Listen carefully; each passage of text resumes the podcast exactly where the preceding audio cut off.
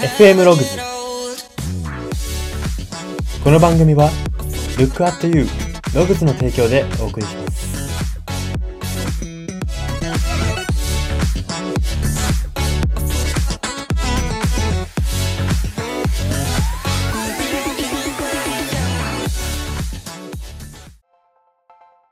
どうも。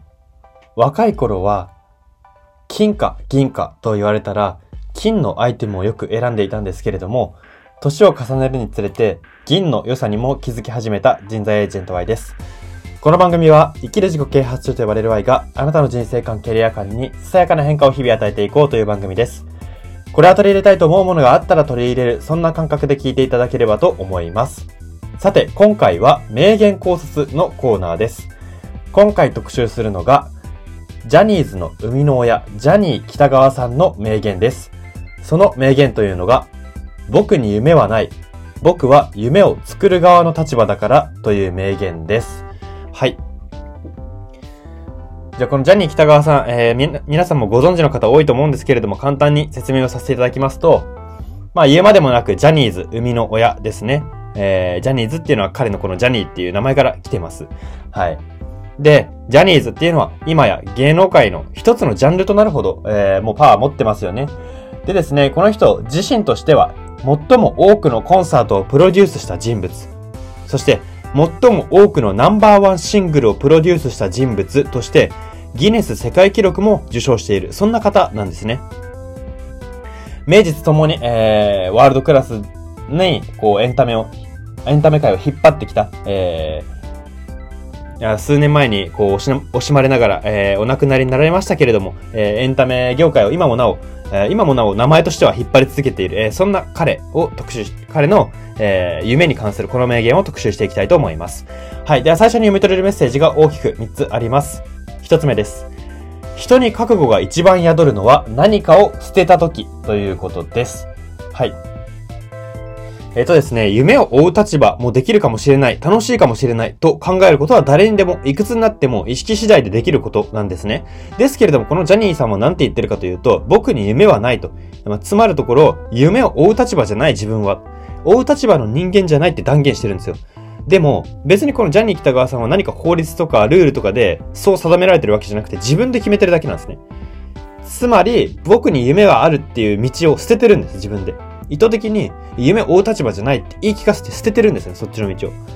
作る側の立場だ。別にこれ作る側の立場っていう証明とかもないわけじゃないですか。あこの資格を取ったら作る、作ら側の人間ですっていう世界の基準とかもないですし、あくまで彼が勝手に自分で決め込んでるだけ。まあ言い方は雑ですけれども、決め込んでるだけなんですね。なのでですね、この、ですけれども彼はその、決め込んだからこそ覚悟がそこに宿ったわけですし、覚悟が宿ったから、えー、それこそギネス世界記録を作るほどの、えーコンサートや、えーナンバーワンシングルっていうものをプロデュースできたと言えるんですね。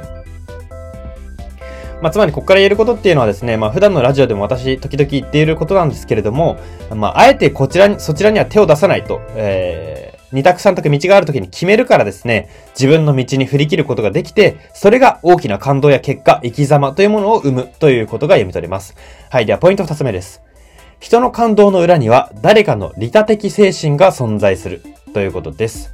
はい。えー、このジャニーさんの言葉、今回特集している言葉からわかることの一つとしてですね、ジャニーさんは利他的な精神で自らの仕事、役目と向き合っていたということが読み取れるんですね。利他的っていうのは利己的の反対ですね。自分のためじゃなくて他者のためってことですね。もちろん、あのー私このラジオでたまに言ってますけれども、完全な利他的ってないと思うんですよ。絶対自分に何か跳ね返りがあるから人って行動するわけで、完全なものっていうのはない、完全な利他っていうのはないと思うんですけども、利他的、だから敵と言ったんですけれども、まあどちらかというと利他の精神が強い、利他の割合が大きいものを利他的な精神と私はここで言ってるんですけれども、まあ彼の仕事はそういう、あの、姿勢だったということが読み取れるんですね。えー、夢を追う立場、えーつまりパフォーマンスですね。パフォーマーの方ですね。パフォーマーの方っていうのは、えー利己的な精神。まあもちろん利他的なそのファン喜ばせたいとかもありますけれども、やっぱり一番は入りとしてはこうチヤホヤされたいとか、モテたいとか、まあアイドルとして活躍したいみたいな、こう自分の思いで動いてる場合が多いじゃないですか。その夢を追っている側、えーっていうのは。ですけれども、夢を生かす側っていうのは、それでやってても絶対体制しないんですね。でもジャニーさんは体制しているわけじゃないですか。もう体制どころじゃないですよね。でです。ね、なんでそういうことが言えるのかというと、自分が目立ちたい、自分がチヤホヤされたいという利己的な精神で、えー、夢を作る側をやっていたらですね、とっくにジャニーさんなん、ジャニーさんぐらい言ってますと、もう作品の積み上げなんていうものはやめてですね、別のことをしていたりだとか、まあ悠々自適になんか南国暮らしみたいなしてただろうし、えー、そうなると、今の人の夢も、えー、おのずと減っていた。今、ジャニーズに夢を与えられている人たち、えー、こういう人たちの夢っていうものも、えー、この世にないものになっていた。えー、そんなはずなんですね。なので、こっからも、えー、やっぱり自分で、えー、自分がどうなりたいかとか、自分がどうチヤホヤされるかっていうことをジャニーさんが意識せずに、えー、夢を作りたいんだと。一般的な人たち、えー、ジャニーズのファンの人たちの夢を作りたいんだっていう利他的な精神が本当に根にあったからこそ、売れても売れてもなお作り続けて、ギネスが、ギネス世界記録記録するまで、うん、行動をし続けられたということにつながるんですね。はい。では最後3点目いきたいと思います。夢の作り手、サポート役は、注目を浴びづらいが、一度浴びるとその評価は揺らぎにくい絶対的なものになるということです。はい。まあ、今だからこそですね、ジャニー北川と言ったらすごい人で話は通るんですけれども、それは彼が繰り返しヒットを出して感動を生んで夢を与えてきたから徐々に浸透していったものと言えるんですね。まあこれ個人的に秋元康さんに近いものもあるなっていうふうに思うんですよ。えー、彼も AKB が売れ出した頃に、秋元さんすげえってそこまで言われてなかったと思うんですよね。でもヒットが繰り返されて、世の中の音楽ランキングを48グループが総なめにし始めて、これ全部作ってるあの人らしいぞと。なって徐々にこう、事業家として、えー、プロデューサーとして注目されていったわけですね。えー、基本的に目立つ人っていうのはですね、表で実際に動いて踊って、えー、人気を集めているアイドルたちかもしれないんですけれども、やはり彼ら、彼女らっていうのはですね、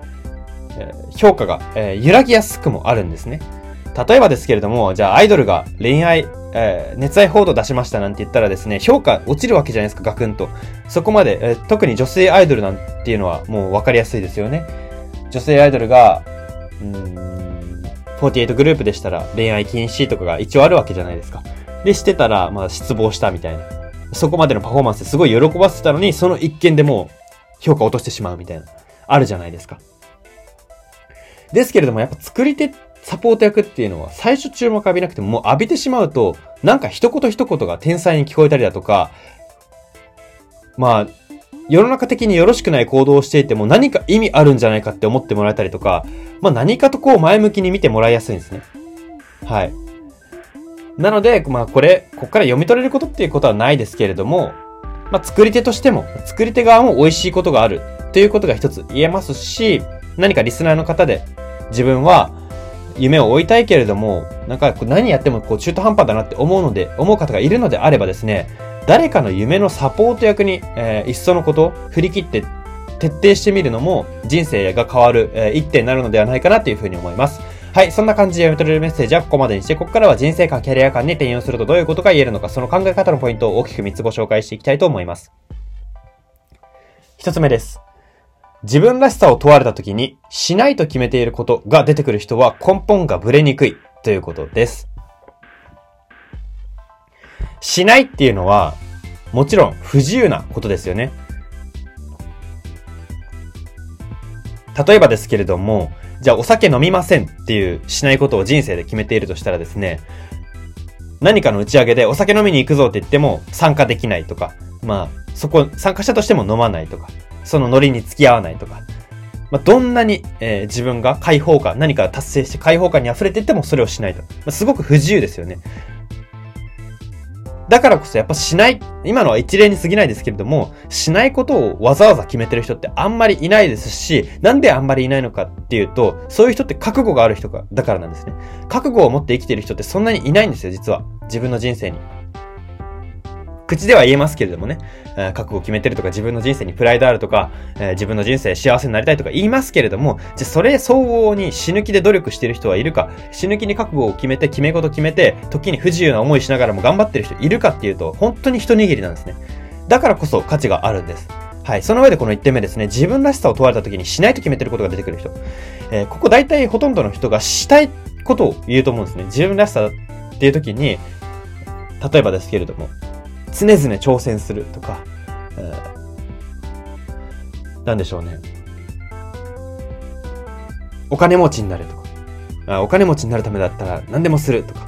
なんかそのすることがよく出てくると思うんですよ。ですけれども、自分らしさを問われたときに、トラブルの元になるからアルコールは飲みませんとか、まあなんかこれすごい硬い話かもしれないですけど、そういう感じで、しないことが出てくる人、えー、っていうのはあまりいないと思うんですね。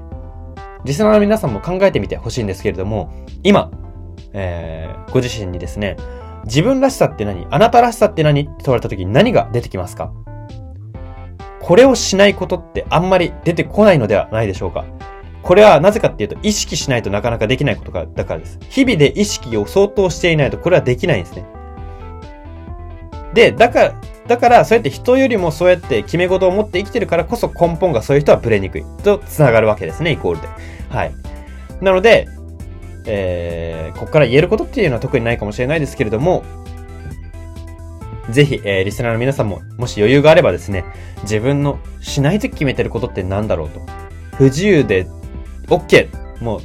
これで、これをするぐらいだったら、してしまうぐらいだったら不自由で OK です。っていうことは何なのだろう？何かあるのだろうかと、えー、整理してみては、いかがかなというふうに思います。はい。では、ポイント二つ目です。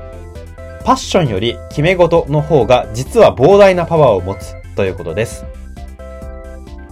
パッション、やる気と聞くと、幸せになる人の条件と考える人もいると思うんですけれども、実際は決め事を軸に淡々と取捨選択をして生きているように見える人の方が、コンスタントに幸せを生み出しているんですね。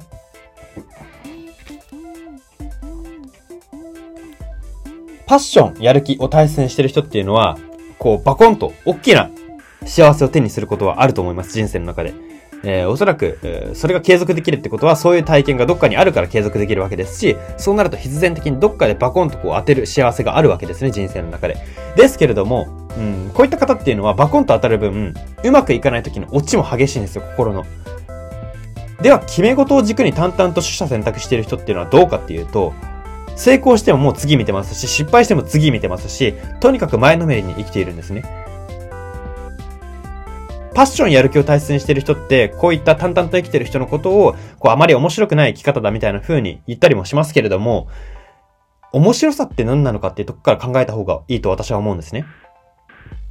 もちろん、パッションやる気タイプの人を否定するわけでも、決め事を軸に生きてる人を完全肯定するわけでもないんですけれども、やはり、え面白さとは何かを整理できてる、整理した上で面白くないって言ってる人がどれだけいるのかって話ですね。私は個人的にあまりいないと思うんですね。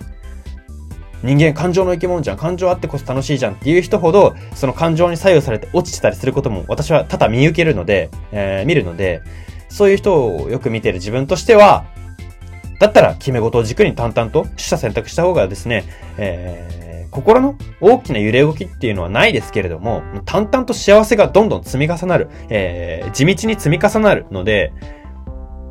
パッション、やる気をベースにするがゆえに大きく落ち込んでしまうような人なのであれば、もうそもそも決め事を決めて、えー、それ以上、その範疇を超えることをしないと割り切って生きた方がですね、幸せは、えー、最終的に人生幸せの総量は大きくなっているのではないかなというふうに思います。はい。では最後3点目です。夢は幸せな人生のために重要だが、何も自らがプレイヤーである必要はないということです。はい。えー、先ほども言いましたけれども、サポート役、夢を与える、夢を叶える人が立つステージの作り手、つまり夢を叶える人の精神的支え、えー、どれでも、えー、つまりじゃないですね。すいません。さ、えー、もう一回言いますね。サポート役、えー、夢のサポート役、そして夢を叶える人が立つステージの作り手、そして夢を叶える人のそばにいる精神的支え、えー、これらのどれだって人生は幸せになるんですね。ですし、夢を叶える人のサポートをするから、これは夢じゃないっていうのも違うんですよ。まあ、なんかこれジャニーさんの言葉と矛盾するように聞こえる方もいるかもしれないんですけれども、はい。えー、夢を作る作り手にも夢はあるんですね。やはり、えー、現代の方だとなおさらですけれども、若い人っていうのは、夢もと、自分らしく生きよう、自分らしい夢に向かって生きようって、こう、世の中に煽られるわけですから、夢っていう言葉をすごい見てますし、で、それがゆえに、夢って言葉が若い人たちの中で一人歩きしてる、暴走してると私は個人的に思うんですね。夢っていうのはこうあるべき、こうあるべきっていうのが作られすぎて結果的に今何したらいいか分かんないってなってしまうみたいな。で、夢を追ってみた。例えば夢、今の夢の代表的なところで言うと YouTube、えー、楽しいことしてお金稼ごうなんて言って YouTube 始めてみたらうまくいかなくて、あれ自分の夢って何なんだろう？自分の得意って何なんだろう？結局好きなことってないのかもしれないって、むしろ好きなことで生きていくがテーマの YouTube に好きなことがないと突きつけられたりし、えー、する人もいるわけですよね。こういう人っていうのはなんで突きつけられると感じるかっていうと、夢を崇高に捉えすぎてるからなんですね。夢というものってもっと泥臭いものであるし、何も自分がステージに立って踊ることだけが夢じゃないんですよ。得意不得意あるわけです。やはり得意なことは1のパワーでできる人、得意な人は1のパワーでできることでも苦手な人は10のパワーを持たないとできないことがあったりするわけですよね。なので、まあ、得意なことをベースに生きようとまでは言わないですけれども、まあ、得意から導き出される自分の、えー、正しい夢というか、自分向きの夢っていうものは確実にあると思いますし、そこから整理してみると、えー、より面白い道が見えてくるのではないかなというふうに思います。はい。なので、夢のな、夢を追う上で大事なのは、えー、プレイヤーとして夢を終えているかではなくて、今生きている自分の人生のどこかに夢要素はあるのかということなんですね。今何をしててもいいです。リスナーの方が何しててもいいです。今の仕事は誰かを支える仕事かもしれないですし、誰かを喜ばせる仕事かもしれないですし、誰かにチヤホヤされる仕事かもしれないです。何でもいいんですけれども、その、その中に夢を感じているかと。自分、自分でそこの業界で働いて、もしくは、そういうコミュニティで生きていて、生活していて、学生していて、夢あるなぁ自分の今のポジションに夢あるわ、夢終えてるわと、こう、自覚ができるか。っていうところは自問してみてほしいなというふうに思います。もしそれで夢要素ないなと思うのであれば、一度道を見直す。わかりやすく、最初にやるべき、やるべきことがわからないというのであれば、得意から、えー、得意から、自分の得意から夢の道をもう一回構築し直してみるというのが面白いのではないかなというふうに思います。はい、そんな感じで今回は以上になります。今回は名言考察のコーナーで、ジャニー北川さんの僕に夢はない、僕は夢を作る側の立場だからという名言を特集しました。FM ログズ今回の放送は以上になります。いかがだったでしょうか？はい、えー、ジャニーズ生みの親として、えー、大変有名な方でしたけれども、まあその影響っていうのはこれからも受け継がれていくのではないかなと私個人的に思っておりますし、やはり、えー、多くの作品、多くのプロデュース、こういったものを作り出している人っていうのはですね、え、それだけ世の中に求められているという証拠でもありますし、